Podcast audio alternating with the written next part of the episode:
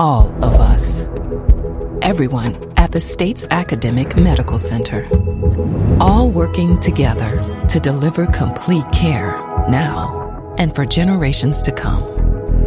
All over the state, including hospital and clinic locations from the Delta to the Gulf Coast. All for one reason you, the University of Mississippi Medical Center. All for your health. This is an MPB Think Radio podcast. Hi, I'm Dr. Susan Buttross, host of Southern Remedies Relatively Speaking, a show that explores issues that relate to you and your family, from mental health obstacles and family interactions to handling life's disruptions. Whatever it is, we're here to help. Find out what we're all about and subscribe to the podcast by using any podcast app or by downloading our MPB Public Media app. Good morning. This is Southern Remedy. I'm Dr. Jimmy Stewart, and this is the program where you can call in with any type of healthcare question or issue that you might be dealing with. That's right. You get to dictate our content for the day. That's uh, what we do on Wednesdays on the original Southern Remedy. And you can call in with symptoms that you might be having, maybe some frustrations with different things that you may have been trying, and maybe some questions about new medications that you've been given, potential side effects, or anything really that has to do with your health care or the health care of someone near and dear to you. You can always send us an email. We do try to get to those as soon as we can and share those with our listening audience if you give us permission to do that. That email address is remedy at mpbonline.org beautiful weather outside. I hope your normal day to day gives you a little bit of time to enjoy this. But probably my favorite time of the year in Mississippi is that sort of early to mid spring where things are a little bit cool in the evenings. Uh, the humidity really hasn't socked in as much and it gets up into the upper 70s or 80s during the day. It's just absolutely gorgeous outside. So I hope that you are getting at least a little bit of time to do that. I know there are some really small ways it can really lift you up even if you walk you work inside you know in in my work on umc's campus uh, a lot of times i'll have to walk back and forth between meetings. And instead of on a day like today, instead of going down a covered hallway with the nice fluorescent lighting or LED lighting now, I'll go outside and uh, just sort of pick my routes between meetings where I can get some fresh air and just enjoy the sunshine. Sunshine. It certainly can lift your uh, lift your spirits and mood during the day. So, encourage you to do that. Just one little thing you can do to improve how you feel day to day because that's important. We've got our first caller on the line. Uh, this is Cleon from Henley. Good morning, Cleon. Good morning, Doctor. I'm calling for the sake of a friend. Sure. Been, uh, she's been suffering severe back pain for over five years, and she's been through all kinds of physical therapy, orthopedic surgeons. Finally, her chiropractor diagnosed her problem. She went back to the specialist, and they confirmed his diagnosis and referred her to pain relief. She has answered all the questions to prove to them that she's not a junkie. And now everything is on hold because they say that the pump is out of stock. So, my questions are two. Well, yeah. One question is Is there only one manufacturer for a an implantable pump to give pain relief? Uh, and also, wouldn't they be, shouldn't they, be giving her some other form of pain relief until she gets this pump? Yeah, great questions on a very common thing that a lot of people deal with, including myself. And uh, although my back pain isn't severe, a lot of people do have chronic severe back pain. And usually that's defined as if you've had back pain beyond six to eight weeks. If it's less than that period of time, most of the time it's a little bit different and we handle it differently. So, some of the things I'm about to say for chronic back pain, you don't necessarily need to do those for back pain that just starts. Um, and there are some red flags with some of those ways that they present. If you have weakness, if you have Um, if you have a loss of uh, sensation down your leg, it may be a little bit different in how we diagnose that, and what kind of uh, you know ways to uh, to diagnose it. So back pain is very complex. It can be lots of structures that go through the back that can be either impinged or things can happen to them. It sounds like your friend has gone through the normal pathway of that, where you go and see usually your main physician, followed by uh, if that's um, you know it continues beyond that six to eight week mark, you might want to try physical therapy. Uh, there are some some some mild uh, medications that you can use during that first period. You know, we used to jump towards total pain cessation, like let's get rid of all the pain, and certainly we want to treat pain and not ignore it. However, we do know now that early on in the in the treatment of back pain, that taking things like the opioids uh, that are in pain medications uh, beyond about three days don't really work a lot. So we tend to avoid them because of the long term risk of of uh, dependence on that and some of the negative side effects, including death. Um, but um, you know, physical therapy comes into play. Other medications can be used, and then beyond that, then you start to do some imaging to see what's actually going on. If there's there's an impingement on a nerve or the spinal canal itself, if it's uh, has a an abnormality to it, and um, and then you get into you know really trying to pin down that diagnosis because that's what um, really determines what is the next step. So we've got a lot of different devices, as you mentioned, one of them that can be used by specialists and particularly pain specialists um, to uh, decrease pain to the point where you can regain mobility. And that's really our goal. The goal is not to have no pain whatsoever. The goal really is to have functionality. So what can you do to function to the fullest? uh, during you know your day to day activities and what kind of goals we call that goal mediated therapy. so the pumps, um, you know, I'm not aware of what specific pumps or companies, but it is oftentimes because it is so specialized to certain areas. It's not like you can just you know, go out and get a pump and put it somewhere in the body to deliver a medication. And there are different medications. Sometimes these pumps deliver small amounts of uh, pain reducing medications or relaxing agents into that space and it just is in the space. So it's not something if you took by mouth or even through your bloodstream that can get in other places of the body. We want to try to minimize that, but to treat those certain areas. But it is common both for this type of pump and other types of, of medical devices that only one or two companies will produce that. And the reasons behind that are all of the safety testing that goes into that. Before you can place something like that into the body, those devices do have an FDA approval in the same way that medications do. So the device approvals are very stringent. And again, it's to make sure that that is the safest thing that's not going to cause any problems long term. If you think about some of the older devices that went into people like pacemakers, for instance, uh, Medtronic is a common pacemaker company. Well, they have to get approval for every time they have a new device that's a little bit different. Um, if the casing's different, because we don't know on some of those, depending on what they're made out of, what can happen long term to the tissue that that's around. So it has to be tested, and it's a long process. So the investment of that by companies is pretty high to do that. You can't just make something out there that would work, and there's certainly somebody could probably come up with a way to do this, a good engineer about how to do this in their backyard, in their home. But when you start to sell those and start to deploy that, you know, it has to go through all this process. So not everybody can do that. Um, so you end up having one or two companies at best that really design that in most situations. And then if you have a problem with manufacturing or with delivery, uh, you know, we've had tons of supply chain problems in the medical field since COVID. Uh, because a lot of these are outsourced worldwide too. So that just complicates things when you have something that interrupts that pathway of getting that to the patient um, or to the surgeon to implant. And you know, that's the first part of that. I'm not aware if it's just one company or, you know, uh, maybe there's another company. That would be, you know, a good question for her physicians that are going to be putting that in um, if there's an alternative. But probably if they're delaying it, there's not an alternative right now. Now, there are alternatives for other things they can do. And if they're injecting into a space with a pump, I bet they could do that with a short, with a long term, uh, maybe alternative to the medication.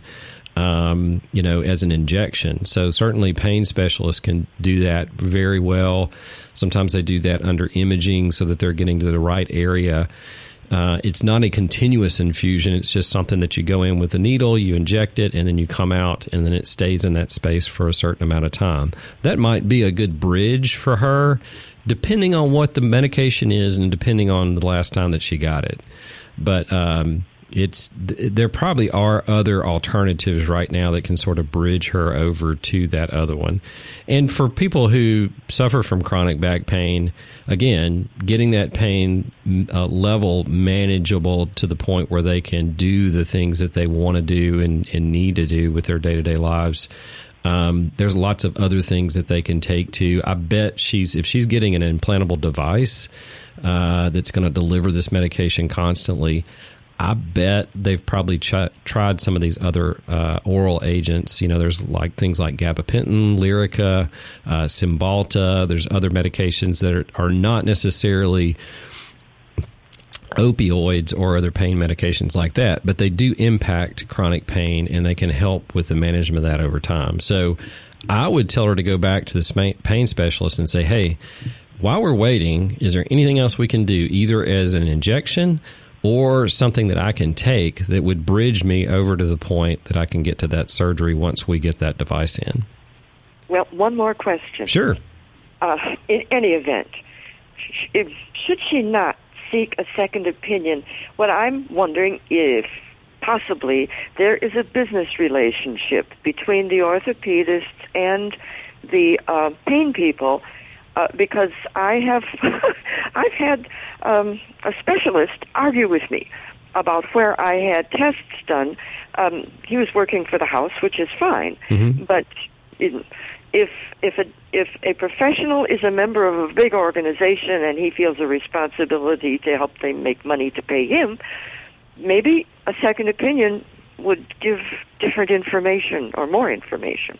Yeah, I would hope that's not the case because ethically, um, you know, we we're not supposed to do that, and uh, there certainly are some laws around that in some situations but yeah, I would. I would definitely seek. I you know it, we just about every every week, every other week, I'll say, look, if anybody's hesitating about getting a second opinion, don't. Uh, because that can give you more information. A new set of eyes sometimes can, uh, by somebody who's an expert in the area, can give you more information and maybe give you a different alternative. And the thing I think people don't quite understand is early on, particularly something like back pain, you know, the things we know that work are fairly straightforward on the front end of things. Even if it's going to become chronic pain, we know what to do, you know, at, at, in the first week or two, in the four to six weeks after that, in the next couple of months. Once you get further and further down the line, then you start getting into that individuality of the problem and that's not going to be as widely known and different people are going to approach it a little bit differently you just need to pick the person that has a the most experience because particularly if you're talking about either a surgical intervention an injection or an implantation of a device you want somebody that has experience doing enough of them so that they become really good at doing it and have a very low side effect or negative you know um, outcomes. And then also uh, somebody you trust I mean, trust is a big factor with that, and particularly with pain, you want somebody that you can trust long term, that you can have that relationship going forward. So I, that that's the couple of things I would say about that to to make sure that uh, that she's really seeking that out. I will transmit that to her. But final footnote: sure, like you, I hope that it is very rare, but I have had the personal experience uh, in the last year or two of a specialist arguing and arguing with me about where I was going to have a test done because I had chosen to have it done uh, at a place where they were transparent about expense and they were polite and businesslike, and uh, he, he, minutes and minutes, he just held forth. No, you should have it done here. Uh, so it, it, like I said, it gave me the impression that he was working a lot harder for the house than he was for me. I hope it is rare, like you do too. Thank you for all the information. I appreciate sure, it. Sure, absolutely. Yeah, that is, um, uh, you know, there is actually a new law that's in place now that where uh, hospitals and other places that do, you know, they have to be uh, upfront with how much something's going to cost. And I can't remember the exact uh, language in the law, but basically it says that hospitals and physicians groups and offices have to do that. They have to tell you up front how much something is going to cost. Uh, particularly if there's going to be some out of pocket expenses with that. So it's um, sort of a truth in advertising about things type of thing, and hopefully that'll cut through some of this. Because again, I you know when I hear that, uh, I'm my stomach just sort of turns over a little bit because um, what should happen with physicians and with anybody who's taking care of your health care is that they do the best for you that's going to be the most convenient. A lot of times I'll have patients that they'll drive in three, four hours sometimes, sometimes depending on the you know out of state even. And a lot of those i will say what's the easiest for you? I'm going to need to get some labs in a couple of months. What's near you either a hospital or a clinic and we can arrange to do that. Um, and certainly, most physicians in most circumstances aren't set up to get paid or they don't get any money for the labs that they get at their own institution. There's no direct payment there.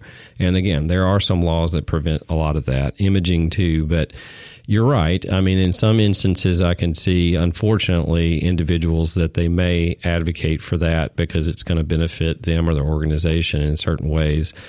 Convenience sometimes is another one because it's a lot easier to see things. But with our health records now and with so many people using similar health record systems, it's pretty easy to do that even at different places. So, what I teach residents and medical students I say, you know what, you need to do. Well, actually, it comes back to this the most important person in the room is the patient. And even if that patient's not there in front of you, in every decision that you make, it should be the right one for the patient. And that should guide your thoughts on that every time. So hopefully that'll stick with most people. I hope so. Um, as I've been doing this for about 25 years now, it's, uh, I would hope that we continue to do things that ethically. This is Southern Remedy on MPB Think Radio. Dr. Jimmy with you this morning, answering your healthcare questions about the health of yourself or somebody who is near and dear to you. You can reach us right now with those questions. Uh, you can always email us those questions. That email address is remedy at mpbonline.org. Now, a lot of people, too, they uh, catch the latter half of something. It's like, man, I wish I, sh- I could have, you know, listened to the first part of that conversation. It sounds like it was a really good one on Southern Remedy you can. You can always go back. You can do that two different ways. You can go directly to our website, mpbonline.org, and search for Southern Remedy. We do archive our programs there, so you can go back and uh, tune in and sort of scroll forward or, behind, or backwards uh, to get that uh, specific information.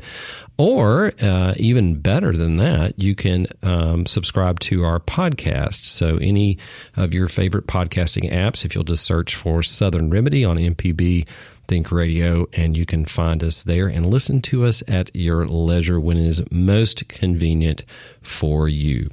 Let's go to Jan from Greenwood. Good morning, Jan. Good morning. Good morning. Thank you for taking my call. Sure. I've had I've had a Baker's cyst yeah. in um, my right knee for you know 15 years or so, and it's just been unsightly, but never a major problem.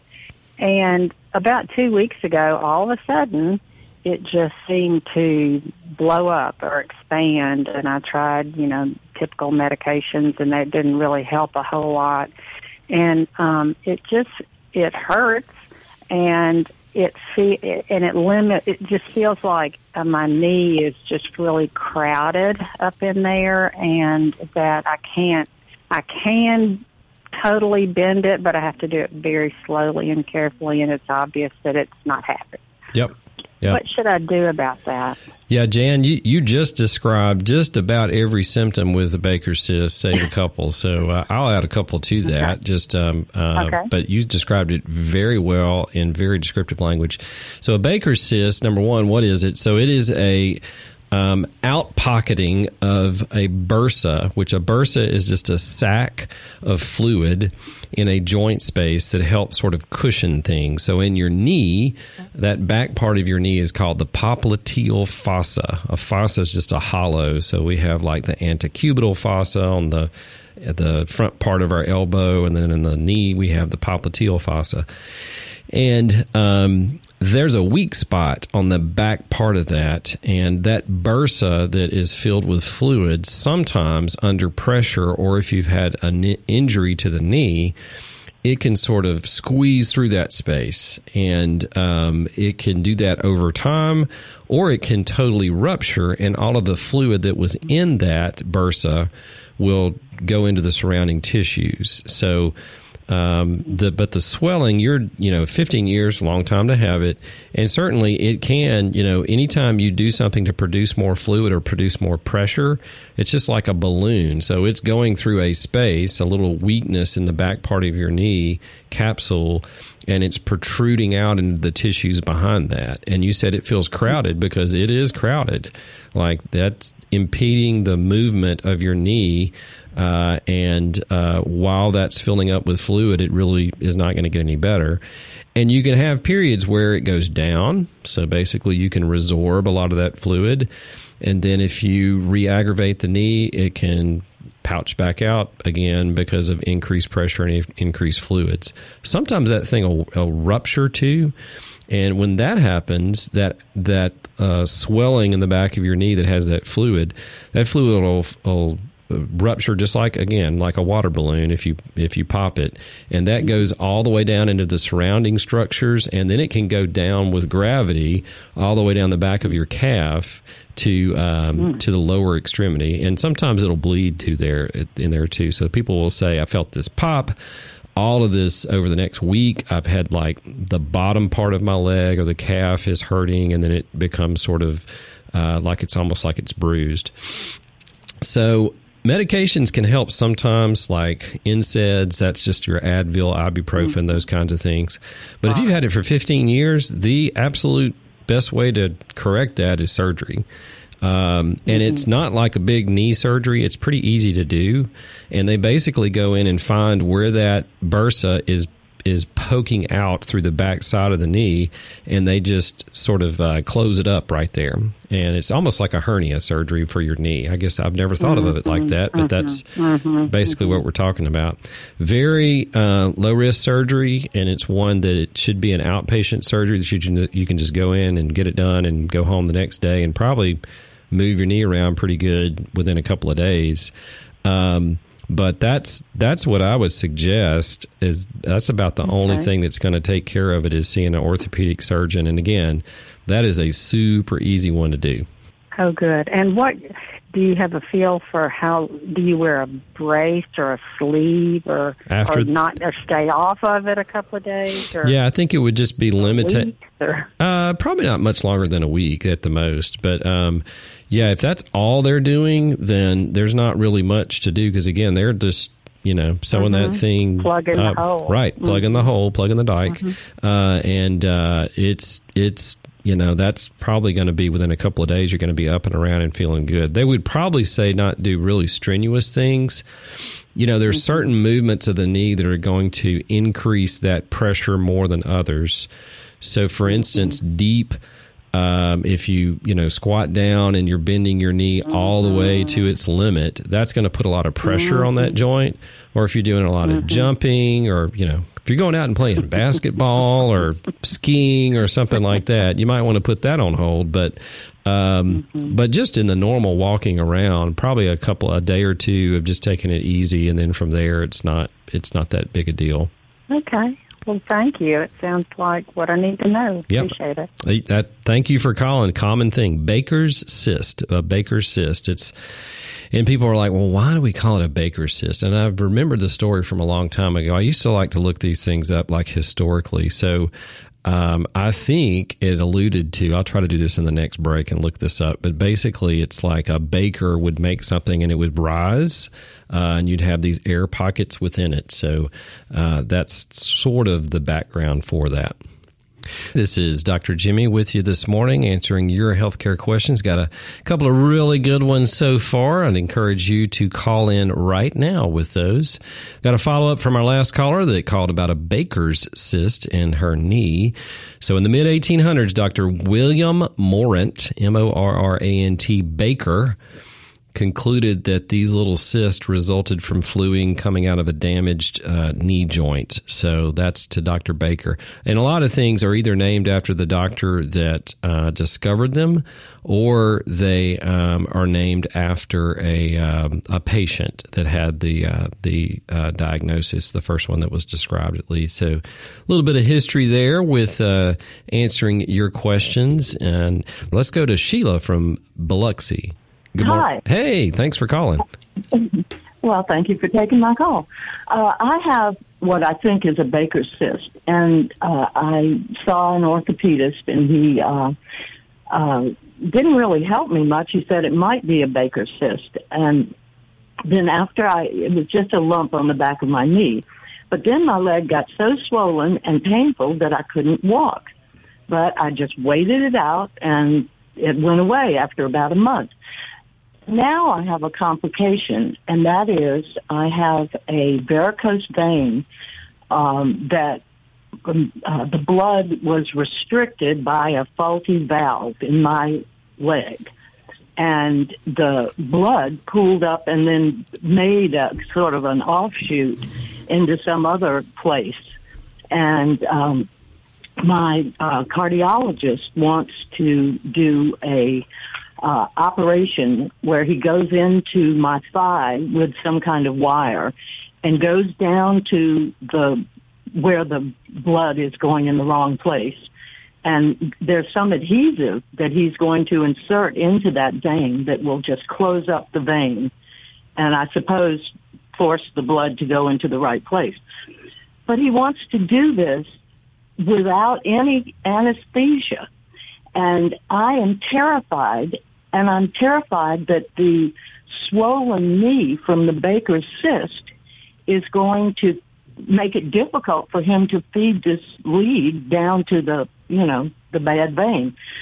Um, and I, I don't know, you know, can I have that operation like the treatment for the Baker's cyst and the treatment for the vein done at the same time or I'm I'm so scared I'm about doing this. You know, he's going to poke a hole in my thigh with no deadening agent. And um, I asked about it. I said, "Don't you use lidocaine or something?" And he said, "Oh no, that may, might make your vein twitch." And so anyway, I I don't know what to do. Um, I'm you know I'm so afraid that I may just cancel the whole thing and live with it. Yeah, you may um, you may want to get a second opinion on that. So two separate things, right? So we have the Baker cyst, which we you know we talked about. It's not a, if you do have that, and that's an easy thing to you know honestly most most of the time you can diagnose it just on on looking at it. But if it's if it's not that swollen at the time that your physician is looking at it, even if they're experienced, sometimes it can be a little bit difficult to make that diagnosis.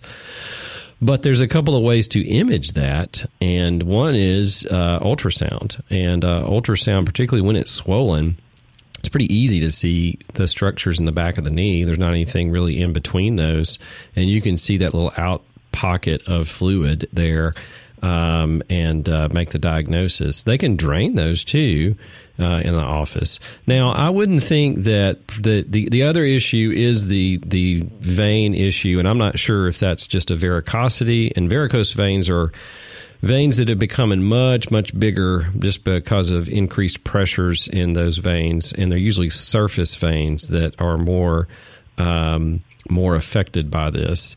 And uh, the valve issue that you mentioned, that's a possibility over time because our valves get a little bit more leaky over time. Those are more of cosmetic problems, except in a few circumstances. But if you have a connection between one vein and another system, like an arterial system, sometimes they have to close those up. So, um, you know, it, they do uh, sclerotherapy, which it sounds like this is what they're going to do. Is basically they feed, like you said, feed a wire down in a little small tube down into the vein to the point where they want to close that down, and the little glue that you mentioned sort of uh, closes that off, so that those veins then uh, regress. You don't really need those surface veins. At least you don't need you know a lot of them there because they're deeper vein systems that drain that blood back up to the heart. It is a very you know it's an outpatient procedure. It's usually very well tolerated. I think they may not. You know, they, most people do like a little bit of injection of lidocaine right around the site where they're going to put this in. You can do that right underneath the skin in your groin and not directly inject it into the vein itself. It's true you wouldn't want to do that in the vein because lidocaine can cause some other problems. Um, but most people do okay with that. Now they sometimes some other people will give you just because you don't want somebody moving around while they're doing that, they'll give you a little bit of something, sort of like what they give for colonoscopies, for instance, where you're sedated a little bit. Most people say, you know, they don't mind the colonoscopy because it's the best sleep they ever had uh, during that. I'm getting a thumbs up from people in the studio here, but. Um, that may be something that they can do, but everybody does that a little bit different. We call that conscious sedation. In other words, you're breathing on your own, you're conscious through that, but it sedates you enough to where you're very relaxed and it's just, you know, you can have a nice little nap, uh, but you're easily awoken from that. And that, that's, you know, definitely monitored. I don't know. You'd have to have somebody. It, it's two different sets of physicians, and it's hard to get them sometimes in the same OR for, particularly for elective you know elective procedures. Both of these sound like are elective procedures. In other words, these yeah. aren't these aren't life threatening, you know, or or it's not uh, doesn't sound like there's a big issue there. So you could probably sequence those if you wanted to, um, you know, to to uh, try to see. But it sounds like they don't quite have a handle on whether or not this is a Baker cyst. But that would again, you could do an MRI, you could do a, a ultrasound uh, in the office uh, just to see if that's what that is, and then maybe wait on one or the other. Okay. Okay. They, this the my insurance is paying for the vein procedure. Mm-hmm. So, and uh, the doctor said that if it were just cosmetic, they wouldn't pay for it. So I'm assuming it's some you know actual medical requirement. Yeah, uh, yeah, and they they oftentimes will do that, and uh, you know it's not cosmetics probably it's one of those words that's a little confusing from the medical side of it. So people are like hey i want my legs to look better. But really it can cause some problems. You do have decreased blood flow and blood pooling and that can cause some problems with infection in some individuals particularly if you have other medical problems like diabetes um, it can leave the front part of the leg with a sort of a bronzing color too if it's widespread so it's you know there are some some definite medical reasons for doing it, but um, um, you know it's life threatening versus elective. Elective procedures aren't necessarily all cosmetic stuff is pretty much elective. However, not every elective procedure is cosmetic. Mm-hmm. Right. But yeah, okay, just well, go, go back and talk to them. Don't let them force you into anything you don't want to do and that you don't have all the information on it yet. That's important. Uh, you need to feel comfortable with that. Okay. Thank you. Yes, ma'am. Thank you for calling. This is Southern Remedy. Dr. Jimmy with you this morning, answering your questions about any kind of healthcare issues that you might be going through right now. You can also email us. That email address is remedy at mpbonline.org. Let's go to Dorothy from Memphis. Good morning, Dorothy. Welcome. What's your question this morning? Okay, I went to a dentist that uh, kind of like make uh, partials. Uh huh. And when I went into the dentist, I of course was I was not told anything about an X-ray, but anyway, yes, I was. I'm sorry, I was told about an X-ray, but I didn't know that he would not release my X-ray to my regular dentist because the only thing he does is make partials and pull teeth. So I had a couple of teeth that need, need pulling. I said, well, I might as well go back to my uh, dentist for preventive care and uh-huh. just make that him partials. Yeah. But when I tried to get my records, he would not release my records. he said he was not going to release my X-rays to my pre- preventive care dentist, and I thought that was yeah, that's a little odd. I, here's what I would do. Um, you know, your medical records, you can request that those be shared with whoever you want to, and um, the you know dental records are are a part of that. What what you might want to do is ask your regular dentist to request them directly. I mean, ultimately, you have to, you know, give them permission to do that. And a lot of times, dental offices and, and medical offices will have forms that you just sign. But I would think, particularly if your regular dentist just gave him a call and said, "Hey, I'd like to have Dorothy's records um, on this, including the X-ray, if that's what he needs." Now, you may want to talk to your regular de- dentist; he may not need that at all. Um, but to sort of save yourself, what I think where this where the question was going to is like saving an X-ray where they don't have to repeat it um, you know that that might be something that might be useful. I will say, you know, a lot of people will will be concerned about the amount of radiation that they're getting with a regular X-ray, um, particularly with the X-ray machines today and the improved technology. It is a very very small amount. Um, so a regular X-ray, including dental X-rays, is an incredibly small amount of radiation that you're exposed to, and it's not thought to be you know a big cause of any kind of negative health problem. So, um, but yeah, call your regular dentist and say, hey, do you need this? And would this save me getting an X-ray with you? And could you just request that information and see what they can do? Okay, so you're saying that in case I do need, he doesn't release them, and I have to have enough another X-ray. And what do they expect a piece? Here's something. What now? the X-ray ahead. What What's the X-ray for? Are you talking about? Yes, yeah, now. yeah. Anytime they do an X-ray, basically they're they're looking at tooth. Well, I'm not a dentist, so I'm, i would need to call up my friend Chris Henry on that. But uh, but basically, what they're doing is they're looking at not only the teeth but also the roots of those teeth and the bone structure underneath those teeth. And that's going to impact how they either extract a tooth or the planning process of those partials that would impact that. So x-rays are important. There's also a type of x-ray called a Panorex, which is that's one that sort of rotates around your jaw from one side to the other. That's a little bit better in picking up soft tissue problems. Um, but yeah, x-rays are part of dental care in in you know in some instances. So if they're going to do extractions, almost always they'll uh, want an X-ray to see what they're pulling out because they if if there's a problem underneath the surface in the jaw because those roots particularly as you get older those roots can be pretty deep um, they're going to need to know that before they get in there and muck up the the space okay then thank you all right. But yeah, call call your regular dentist there, Dorothy. Probably can get you get you the information you need. Next, we have Lavana on the line. Good morning, Lavana. Hey, good morning. How you doing? I heard Good. you guys talking about a baker's cyst earlier on your knee. Yeah. Saturday morning, uh, Sunday morning, I woke up and my knee was hurting, and I could not turn it over or will it to move.